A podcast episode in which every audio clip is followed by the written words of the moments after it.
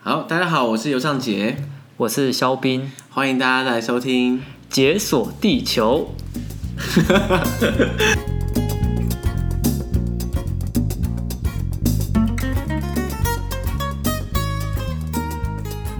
好，那解锁地球今天来解锁什么呢？就是旁边是我的朋友肖斌，肖斌跟大家 say hi 一下。嗨，大家好，我跟肖斌认识大概五六年，应该算五六年吧。差不多。对，那最一开始认识的时候，是因为那时候我在我住的地方有办一个读书会。嗯那虽然说是读书会啊，可是其实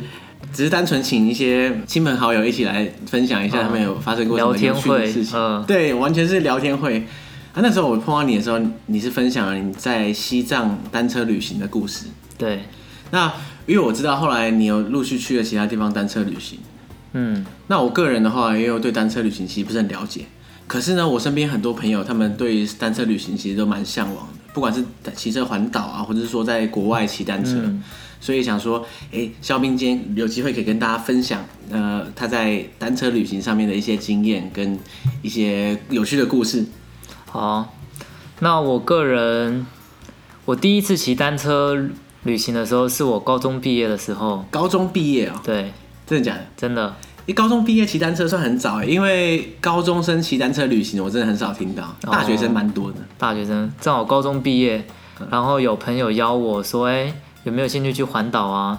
那反正有时间嘛，对对就想说也没试过，那不然就去试试看。那一趟旅行算是开启我单车旅行的第一个篇章吧。那时候你是有成功还完吗？有有有，那时候我们就是四个人一起环玩。嗯，只不过如果真要讲的话，就是我们在出发之前的试骑，那个时候第一次骑那么远，骑那天好像骑了一百二十公里，后来就脚就受伤了，你第一天脚就受伤，哎、是出发前的试骑就受伤了， 那靠，那这样的话，你后来怎么骑的？我就骑得很慢啊，一直都骑在队伍的最后面，就会落队，就骑得非常辛苦。所以你就硬盯着那个受伤的脚，还要环岛这样子。对，没错，那你这样，你那次花了多少时间？那一次好像十四天吧，如果我没记错的话，呃，我们就是一起慢慢走，有一些地方可能待个两天这样子。那算是你第一次长途骑单车，对，没错，之前完全没有练过。没有。可是你觉得这样就 OK？因为我知道有些人，譬如说骑一天就就就踢退啊，这样，然后第二天就整个报 废。哦，其实可以啦，我觉得就是如果你担心你自己的体能的话，其实你也可以不一定要两个礼拜骑完啊，你也可以分长一点去骑，就好像跑马拉松，你可能两个小时跑完的话是真的是高手中的高手，但你也可以分三天去跑，然后跑三天三夜跑完这样子。甚至是你分六天，你跑三天休息三天， 那也可以。哦，对对对，如果说你骑单车，你骑一骑累了休息一下，其实也没什么问题啊。嗯，对，嗯，嗯嗯，那所以说，在那个之后，你就等于说爱上骑单车吗？还是对，我觉得就是我发现骑单车旅游，它就给我一种很自由的感觉吧，就会把全部的家当就放在车上啊，然后就这样，可能三五个人就一起出去，就觉得是个很不错的体验。所以你会把行程上会需要用到的东西全部都放在车上，对或是背在身上？对，嗯嗯嗯。那这样的话，你觉得就以新手来说，最大的挑战是什么？最大的挑战哦，对，因为大部分人不但不常骑车，更少就是说负重骑车这样子。我觉得最大的挑战应该就是说，应该就是体能吧，嗯，就他们可能骑了第一天之后，然后就铁腿就骑不下去了。可是你刚刚说的，就是他其实是可以再休息一下再出发。对，没错，嗯嗯嗯。那之后呢？就是经过这一次，我那个时候还了一次之后，觉得非常的有趣。隔年找了不同的人，又还了一次，一次东边下去，一次西边下去。走第二次之后，我就发现哇，这个新鲜感都没有了。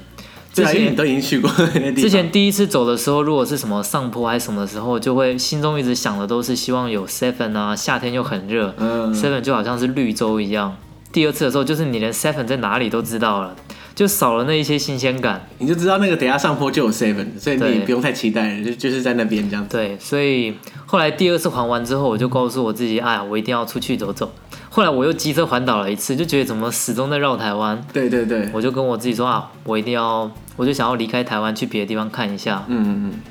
那因为从小我从小我们都读了很多中国的历史地理啊，地理真的是一个省一个省的在读。嗯，对对，那历史从五千年前就开始啦，一年一年这样读下来，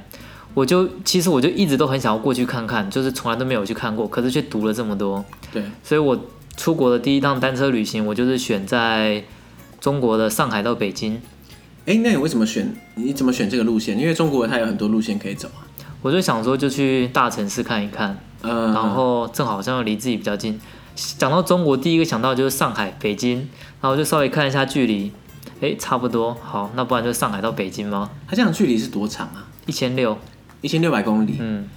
台湾环岛一圈大概一千出头，大概一千一、一千二，差不多，嗯看你对，差不多这个距离，那算是比环岛大概长个一点三倍、一点五倍嗯，这样对，长一点点而已。哦，那那个时候你花多久啊？我那个时候，嗯，我记得我整趟旅程是三十五天，但我们并不是每天都在骑车，哦，就走走玩玩这样。。走走玩玩，我们中间还甚至是从南京搭火车去爬黄山两天一夜，搭火车回来哦 哦，然哦后到山东之后，我们又搭火车去青岛玩个两天，又再回来，就是这样到处走。这样这样蛮酷的耶。欸那等于说你骑车的时候，你是骑在他们算是什么？就是省道吗？还是他们的对国道？我没记错的话，一开始是走一条叫做三三幺八，它从上海出发，那条路可以一路通到拉萨。然后我是从那边上海一路骑到南京，是走三幺八嗯，后来往北的是走，我忘记了，好像是一零四吧，我忘记是国道还是省道，反正就是这种大路，旁边就是会有车子一直开的那种路。那感觉不会有点差吗？就是说它很多废气啊什么的。都市里面，嗯都市里面的确是这样子。然后小乡村乡下的话就会比较还好，有的时候如果有替代道路小路，我们就走小路。那我印象最深的是它跟环岛最大的差异就是它那一段路非常的平。台湾其实还蛮多小山路的，西边是很平啊，但东边，尤其是台东嗯啊、什么东海岸啊、北宜啊，其实山路还蛮多的。那在那边唯一的上坡就是过桥的时候，哦，所以它一整路全部都是平坦，对，，那边几啊一乎千都是六百公里平都的，是平的这样。几乎平的，这样对于单车旅行应该算是很爽，蛮爽的啊、很轻松啊。就几乎没有什么阻碍挑战。对，，没错，哦哦哦。那那一次结束之后，你觉得呃你你觉得你就更爱单车旅行了吗？还是那一次结束之后，我觉得它就像是一个启发点嘛。我印象最深刻的是最后一天，就我们一路上在骑单车，就那条路线其实比较少人会去骑单车旅行啊，嗯所以常常会有人碰到我们啊，就说：“哎、你们从哪来的啊？”嗯嗯我说：“我们从台湾来的。”他说：“你们从台湾骑过来的、啊。” 突然想到一个有趣的，嗯那个时候我们上海刚下飞机，然后那个时候带着这个单车啊，带着这个单车搭地铁，对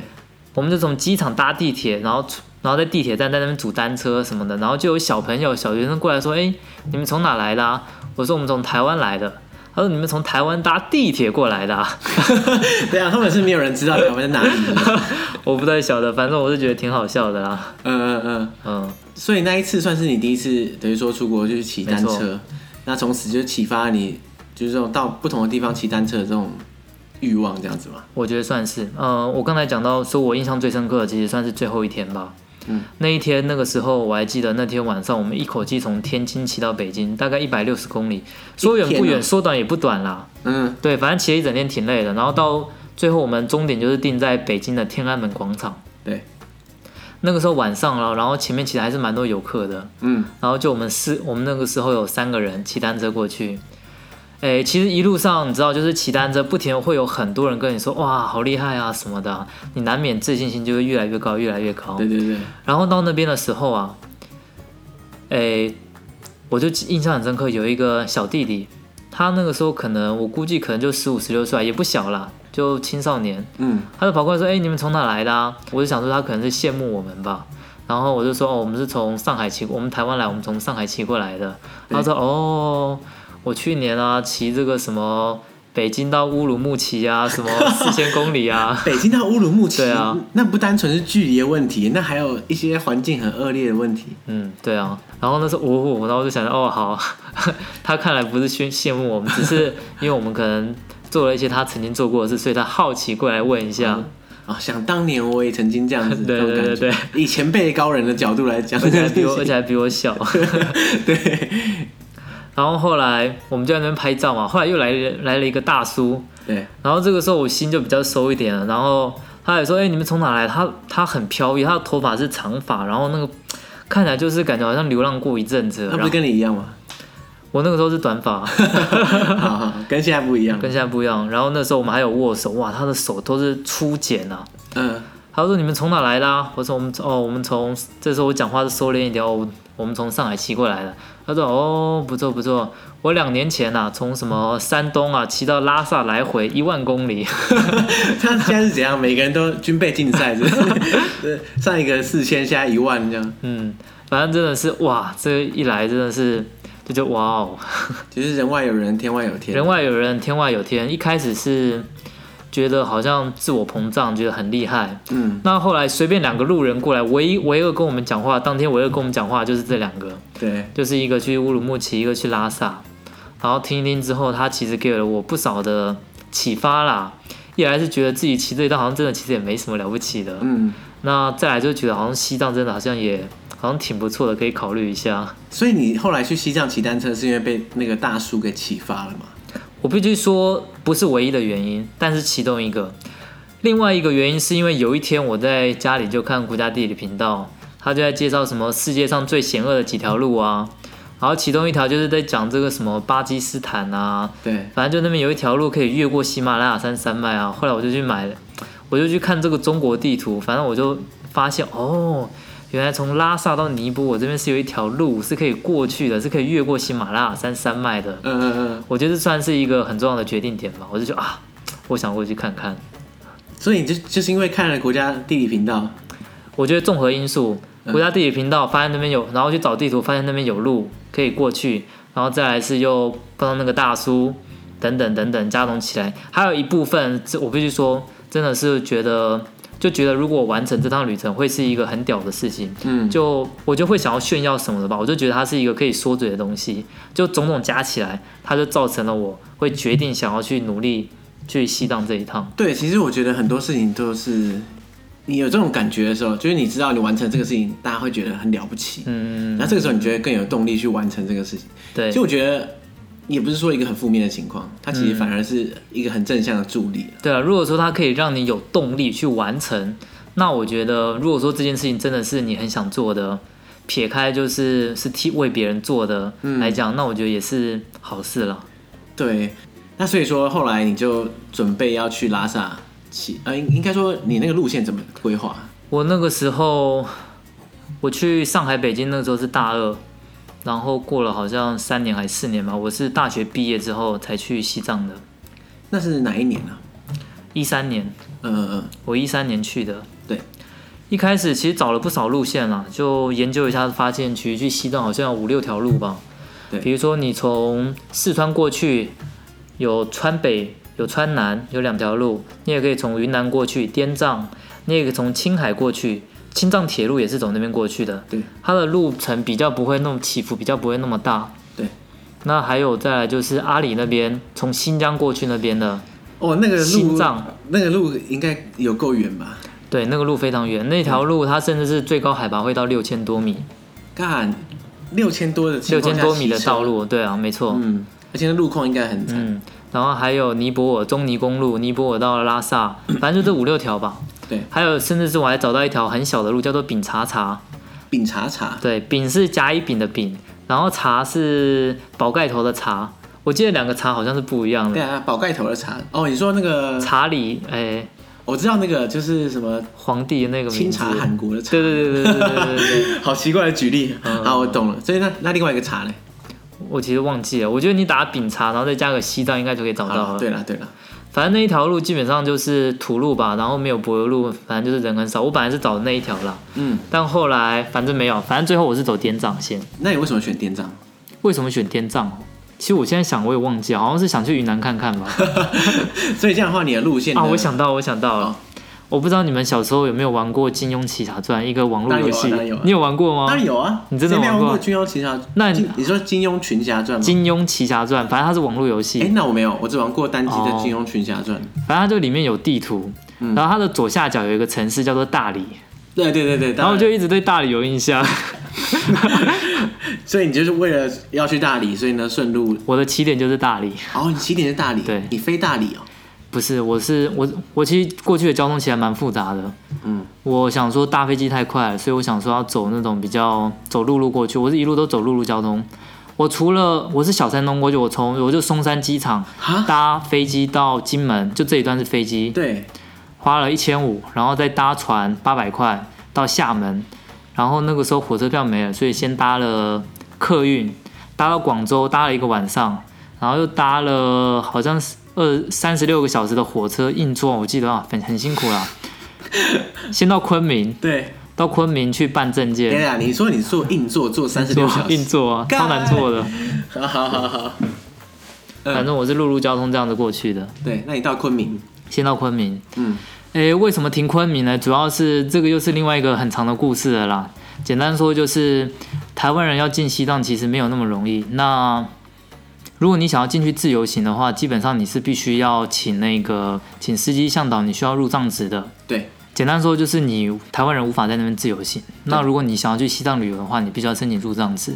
那我因为很想去，我去之前我也找了很多旅行社问过，基本上没有一个可以可以让你自由行的啦。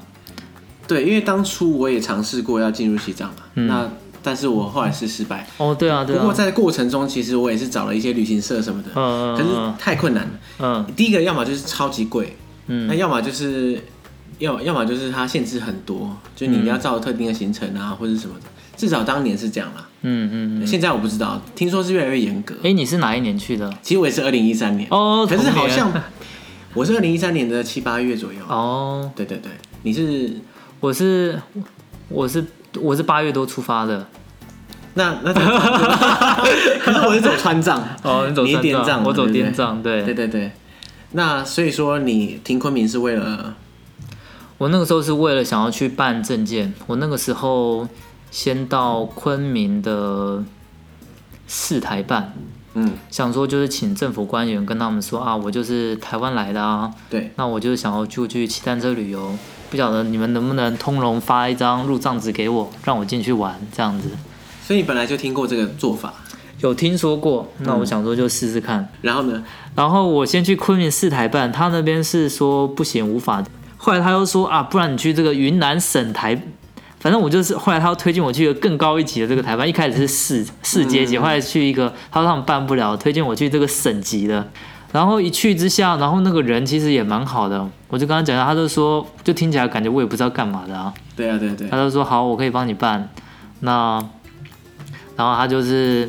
帮我跟拉萨那边联系啊，看是怎么弄他啊。怎么那么 nice 啊？对啊，他人还蛮不错的，挺帮忙的因为我。我那时候去成都办的时候，嗯他都完全没想鸟我哎，是哦，你那时候是怎么样？我也是说我我想要想办法留住这样子嗯嗯嗯这样子嗯，然后他们就一个说啊不可能啦，我跟你讲不行啦，嗯啊第二个就是说哦我跟你讲你就找导游啦，你或者是你找团啦，你不要这样啦，就嗯，一个不想没有要帮我的意思 哦，是那种感觉，好，反正他是说愿意帮我办，然后就说我就可以走了。然后当下我其实也觉得有点奇怪哦，所以你也什么都不用给我，然后他就说我可以走了，那那走了是什么意思？就是你 哦反正我就离开了。后来我就离开昆明了。嗯嗯嗯，然后我就到了大理啊，然后玩了几天，然后出发。后来好像是到丽江的时候，接到他打的电话，他就说他办不下来，叫我别去了，就在云南玩玩就好了。靠腰， 今年讲的好像很拽，然后就呃，就马上失败。出发之前啊，我心中是准备了几个方案啊，其中第一个方案就是我刚才讲这个，去请他们政府单位看能不能帮我弄。然后第二个方案，我是想说看能不能有没有可能弄一个假的学生证，对，假的学生证，然后就跟他们说啊，不好意思啦，我的这个身份证掉啦，就是假学生证、学生表能 不能通融融一一下下啊这？样子都是一些天马行空的东西啊。然后第三个，也有听人说什么，就找一个包车司机啊，在什么警卫换班的时候就冲过去啊， 嗯对对，我也听说过这个。真的是我也想说。路就在那边，山就在那边，路应该不止一条，是不是小路可以绕过去都可以？对，想了很多有的没的方法啦。那我最后是在路上又用了另外一个上述都没有讲到的方法进去了。反正大家有兴趣可以去看看转山嘛，也蛮不错的。对我那时候去之前我也看了《转山》，嗯嗯，《转山》算是这一系列的经典之作了。嗯，你呢？你那个时候去云南，你讲一下你那个时候我是从参四照川进去的，哦，而且你是骑脚踏车嘛，对不对？对，我是搭便车进去，嗯对，所以还是不太一样。可是它整路上啊，就是骑脚踏车旅行的游客超级多，嗯对大部分就是中国人。嗯那他们就一样嘛，就是川藏公路就是三幺八国道，对他们他们口中的三幺八国道，像台湾大学生毕业不是都会环岛，对就很热血这样子。然后他们当年他们的风潮好像就是说，哦，毕业就是要骑车到拉萨，就是很、嗯很热血这样子。嗯嗯嗯哦那真的不夸张哦，我们在那边等便车的时候啊，大概每三十秒就会有一组人轰呼啸过 去，随时都有人在一直在路上为什么是骑呼啸啊？就像骑脚踏车，然后就就就这样骑过去啊，哦，超超多的，只是数都数不清，就每天肯定会看到上百人。嗯，对那你那个时候是搭便车，所以是一路搭，对，一路搭便车好搭吗？很难搭，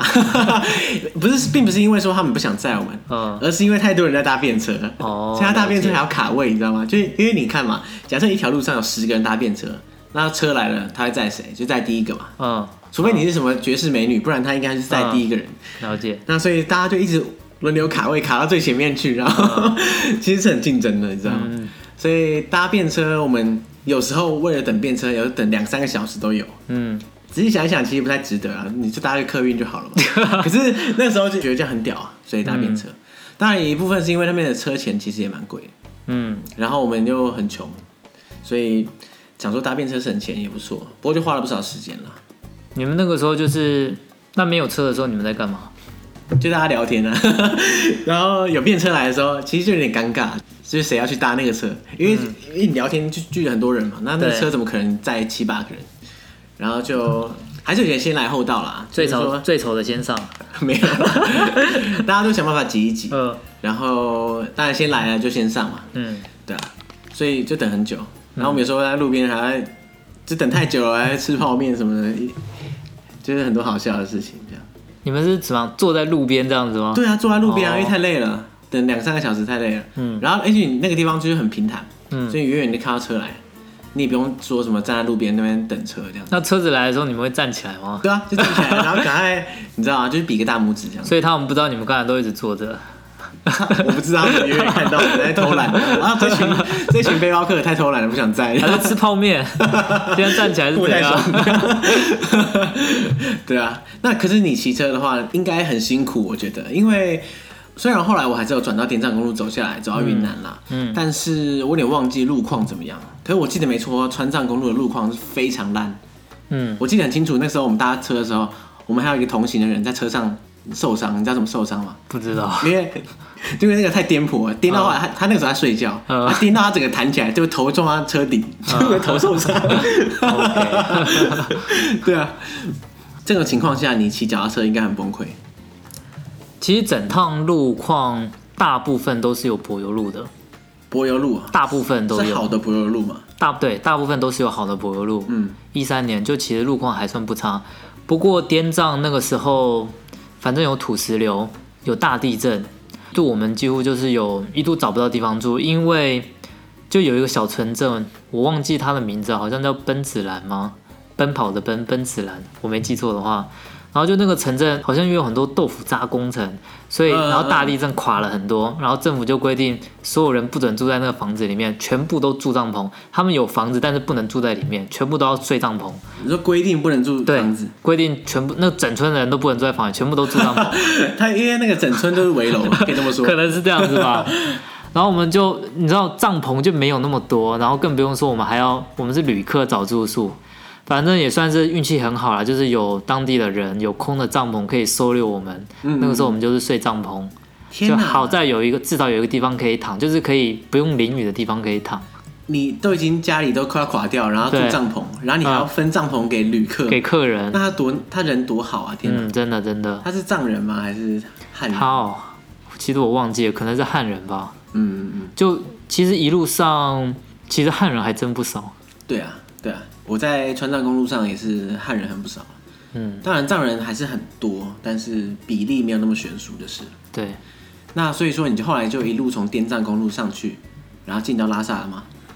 对我基本上就是一路就是这样子慢慢骑，慢慢骑。嗯嗯当然路途是非常多的曲折啦。嗯，对，然后因为不管是路况还是或是气候，其实气候应该蛮大影响，像是高山症，嗯，我没错。因为我在川藏公路上的时候，我听到很多，因为那时候每晚都会住在青年旅社嘛，嗯那青年旅社有一些游客是搭便车的，有些游客当然是骑脚踏车的，对，那很多人都是骑一骑就高山症发作这样子，嗯，就没无法错，继续。没错，嗯，我那个时候出发之前，其实我去买一些高山症的药，好像叫什么 Q10。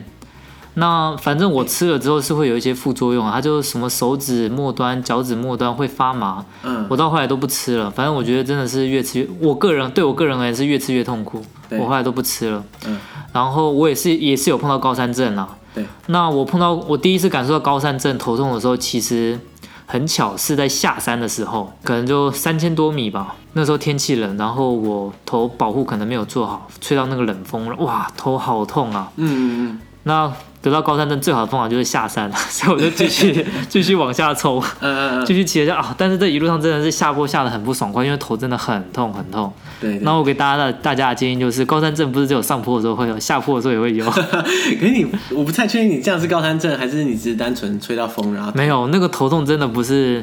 不是一般的头痛，我觉得应该就是高山症的头痛。嗯嗯那天就是正好一路就下山，然后后来就试着保护好头。下山之后又休息了好一阵子，才渐渐的恢复，睡了一觉才比较好。嗯，因为大家都说在高原上，如果你感冒了，你就绝对不会好，所以一定要好好的保养身体，这样子。嗯，反正就最好不要感冒了，真的。对对对，因为很多人都是骑一骑，然后说哇，整个发大发作，然后又可能又感冒什么的，然后最后就只好然后打道回回家这样子对。，真的。那你进到拉萨之后，照你的计划到中尼公路， 到拉萨之后，租了一台摩托车。嗯我那个时候其实是，你知道骑单车，我那时候已经骑一个多月，我骑的累了。这样屁股先两千两千两百公里，上上下下翻了八座四五千米的山，很累。对，我觉得最狂的就是他好好的骑进去也就算了，嗯，结果他就一路啊上一路下这样子，上上下下真的很非常的累。很恐怖。反正那个时候我是累了，我是想说我要换个交通工具， 对对而且反正我当时的目标就是在拉萨，也没有必要一定要骑过去，骑到尼泊尔。嗯，我那个时候是想说要骑摩托车啊，反正为了买一台，想要弄一台摩托车，它没有什么 A 地租 B 地还这种。对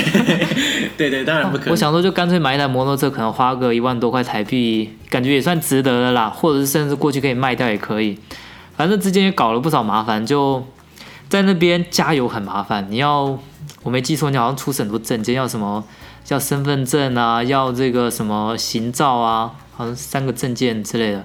就西藏之前有那个藏民自焚，对所以他们这个汽油啊是有限量的，不是说随便你去买就可以买。是为了这个原因哦，我还以为它只是一个什么原物料管制而已。没有，应该是跟这个应该是有关系的。哦哦哦，因为我以前就知道这个事情，可是我不知道跟自对焚有，关。所以汽油不是你随便带一个保乐瓶说，嘿，哎我要买 一罐就可以我想说买你说的。他自焚，这样子 对，呃，所以你买汽油它是有管制的，是有限量，每个人都有固定限量的。反正我最后是没有买了摩托车啊，那个时候老板也想骗我，还说什么，我说你这个没有车牌啊，没有有没有关系啊 什么的。然后老板说 OK 啦，这样子老板说什么没有车牌才好啊，你这样才不会，好像你才不会被记什么罚单什么之类的，反正就给我胡扯一堆不。是啊，那你过那个过什么检查哨你就完了啊。对对对，反正最后我是没有买，我是跟他就租了两天一夜。嗯 我是嗯骑到那个，我从拉萨骑到啊，那里真的算是我整趟旅程我觉得最美的景色，嗯，叫做羊卓雍措，三大圣湖之一，羊卓雍措，他靠近拉萨它离拉萨大概一百多公里，海拔大概四千四千米出头吧，哦，那很非常的算高嗯漂亮，它的这个湖水是湛蓝色的，非常的美，然后你可以从就是比较高的地方四千五。那你会先翻过一个山头，大概三千四千五，然后开始一路下降，到这个湖的平面大概是四千二吧。它这个真的是深蓝色的蓝，就我嗯这辈子从来没有看过这么湛蓝的东 西。我觉得高原湖泊、高山湖泊跟的真的跟一般平地也完全长得不一样，对，它但颜是色很鲜艳。但我觉得跟里面的矿物质可能也有一点关系，嗯它不是每一个湖泊都这么漂亮，那一个真的很漂亮。羊卓雍措，对，而且三大圣湖之一还有另外一个很有名叫做纳木错，哦对，纳纳木木错错比较有 名，我是没有去过，但是听别人描述是它太大了，像海一 样，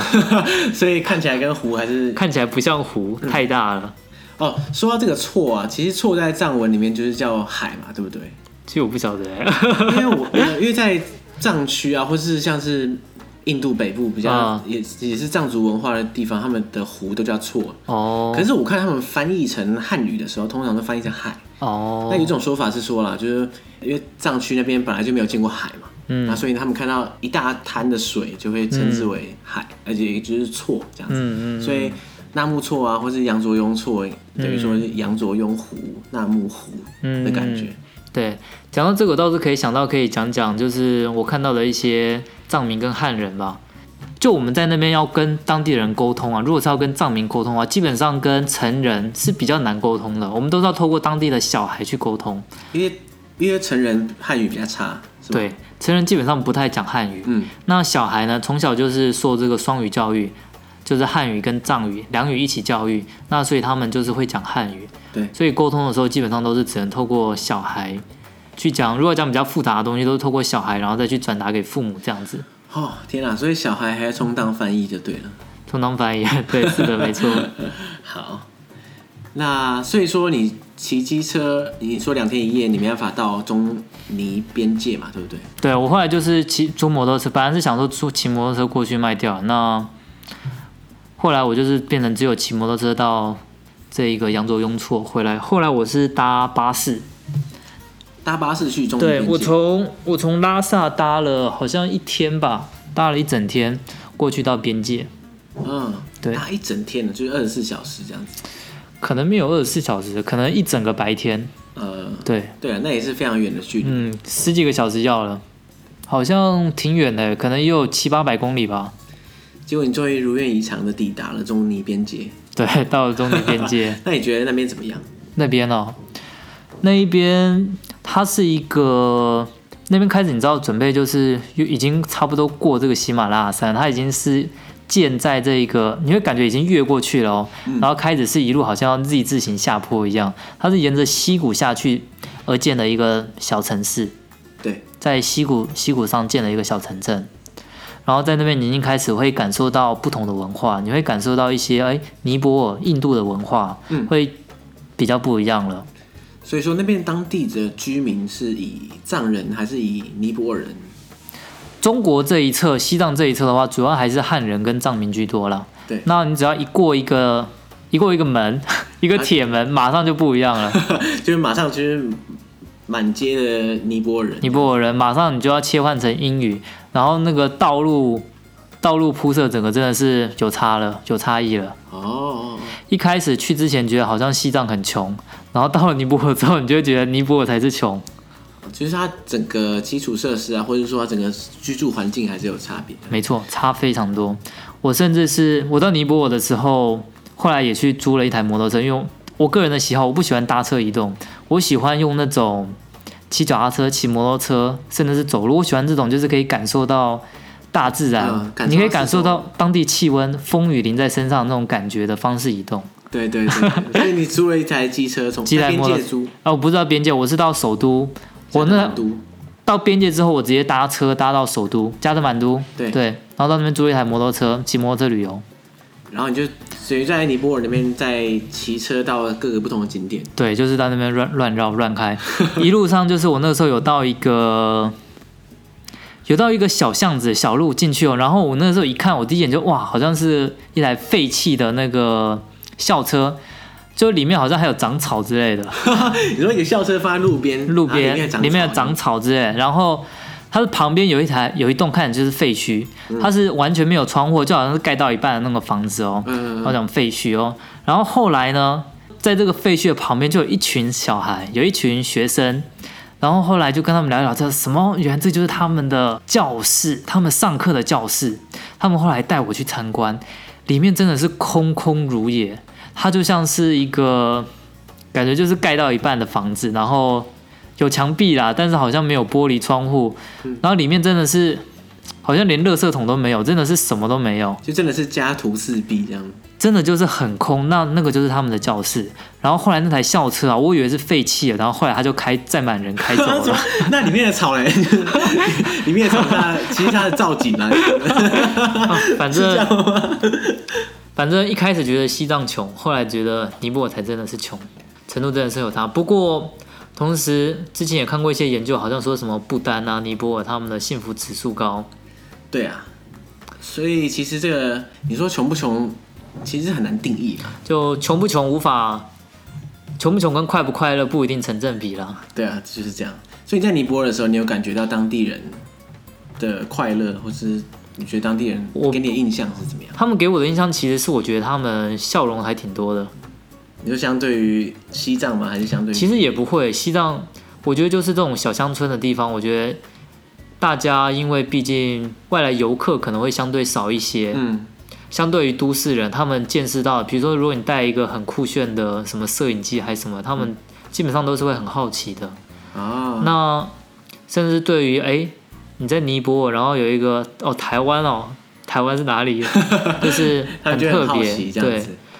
我那个时候在尼泊尔，甚至是那学生真的很热情啊，嗯，甚至是有一些他们在上课。他那个时候带我去带我去那个教室里面做自我介绍， 真的假的？就是大家真的上课上一上，还自己跑进去说，哦，我是我一进去，然后三四三四十个那学生，然后就什么起立，然后什么敬礼什么之 类的，真的是这样子，真的假的你说真的真的就是那个学生，大家都很有礼貌，我我自己都不好意思了。然后说我何德何能跑到这里来？我其实就是一个路过，然后 就看到，然后中午啊，反正中午还有人煮饭请我吃，啊，到底为什么？就他的旅客他们这我么少我不觉得他们很，因为我走那条路真的我真的是自己随便乱绕的，我骑摩托车自己乱哦绕的，基本上一般人不会去。所以它真的是一个等于说是非常非常乡间的地方。嗯然后我进去啊，我就在黑板，他们要我自我介绍，我就说哦，我是谁谁谁谁，我从哪里，我就画个地图，台湾，嗯，我说我搭飞机，然后什么搭船，然后怎么样来骑脚踏车， 我就这样稍微跟他介绍了一下，说我是怎么来的，我叫什么名字，然后大家可能问了一下台湾的问题，呃，就这样的简单的讲了一下，哇，天哪！然后我们就是用英文在沟通。其实是很有趣的过程，但某方面其实我自己说真的，我也有点不好意思，好像我是什么贵宾一样，但其实我也只是个很普通的游客。啊，所以你在整个在尼泊尔，你会觉得他们对你非常非常友善。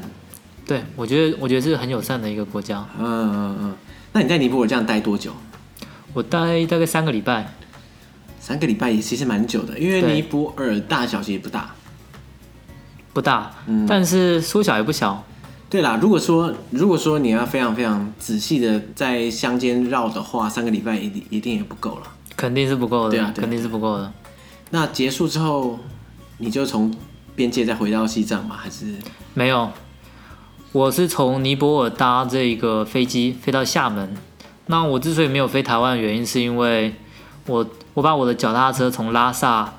货运寄回只有厦门？寄到厦门，因为如果寄到台湾的话，是属于跨国，那费用高很多。嗯，对。我那时候就花了一千块台币，然后就货运寄到厦门，所以我就搭飞机到厦门，再带着我的单车，然后在小山东回台湾。 就是从金门然后再搭飞机回来。对，金门搭飞机回去，没嗯错，哇，那你这样全程这一程这一趟多久啊？其实也不长啊，三个多月。三个多月很久啊。嗯不过你光是从从大理开始骑，嗯，骑到拉萨一个多月就已经骑一个多月了。，对嗯，那剩下的时间就等于说在尼泊尔啊，或者在西藏里面。对，没错。我在拉萨也也待了大概两个礼拜。哦，你在就拉萨待两个礼拜，那对也蛮久的耶，对啊，因为你也要租机车嘛，然后你对在拉萨里面闲晃也晃了一点时间，嗯，就是感受一下。感受一下拉萨的感觉。就我其实去了一趟之后，就还挺挺喜欢，现在甚至是挺怀念，就是那种空气稀薄的感觉。我就觉得好像有一种，就觉得好像特别有一种活着的感觉吧。你如果是坐在那边什么都不动，基本上你感觉不出这个空气稀薄，但是当你爬个楼梯，你马上就可以感受到了。所以你是觉得说，好像随时生命都饱受威胁的感觉，也没有啊然后让你觉就得是更活着吗？不是，反正就是觉得可能会让你觉得呼吸好像是一件，就你会特别去关注你的呼吸吧。哦，对，我的确当初也有这种感觉，嗯就在那种高比较高的地方的时候，嗯，我每一呼每一吸好像都特别费力。嗯那你平常那么自然的事情，结果你在这个地方好像会，就你必须要主动花力气去把空气吸进来，嗯嗯嗯，那感觉的确是跟在在平常平地是完全体会不到的。那你在经历这么长的时间，骑车一个多月，然后总共全程三个多月的旅程之后啊，你对于骑车有没有什么全新的体悟？还是你觉得哇，真的好累啊？ 就是你会你变得更爱骑车了，还是我必须说，身体累，但心不累。所以你就变得说哇，好像眼界大开的感觉，然后想要更多冒险？我觉得这一趟的确算是一个，它对我个人而言影响其实也挺大的。它让我自己对我自己，我觉得更有自信吧。就对于一些可能未知的事物，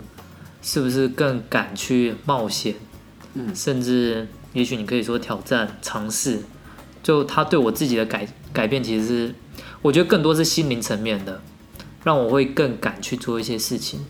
对你可能会想说，哇，这么难的事情我都可以办到，那还有什么不行？嗯嗯我连骑到骑脚踏车骑到拉萨都可以了，嗯，还有什么不 OK 这样子？对。拉萨结束之后，后来我跟我女朋友我们走了加拿大东边跟美国西边，也是单车旅行吗？对，也是单车旅行。呃，就他从来没有试过嘛，然后他希望我可以带他去体验一下。他没有试过啊，一开始就这么硬的这 样子。对啊，然后呢，然后呢，因为你知道我刚骑完西藏，然后有点厌倦。就会觉得现在去骑什么加拿大啊什么的啊、应该就是会很轻松又平。，对，所以那个时候我们弄的单车是非常破烂的单车，哎，你你的单车跟你在西藏那个是不同一台，不同的。我现在是到加拿大了，我那时候根本没有准备要去骑单车旅游，是突然之间有了一个想法，对就他要我就配合他，好，那我们就去骑单车旅游。对，然后我们的单车很便宜啦，我还记得我们就是骑骑了大概两三天之后，住在某一个 host 家，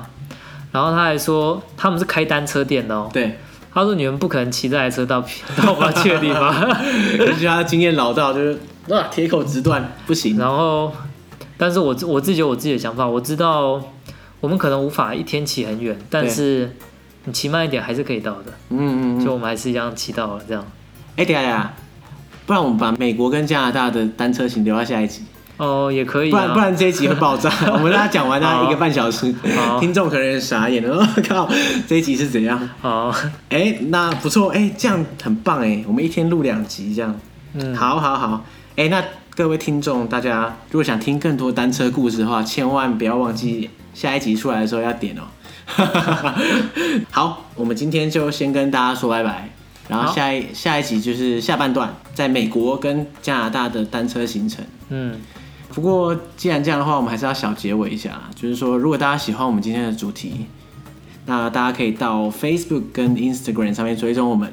或是从 Apple Podcast、Spotify 还有 Castbox 上面订阅我们的频道哦。谢谢大家的支持。好，大家拜拜啦！拜拜大家记得哦，下一集要听哦。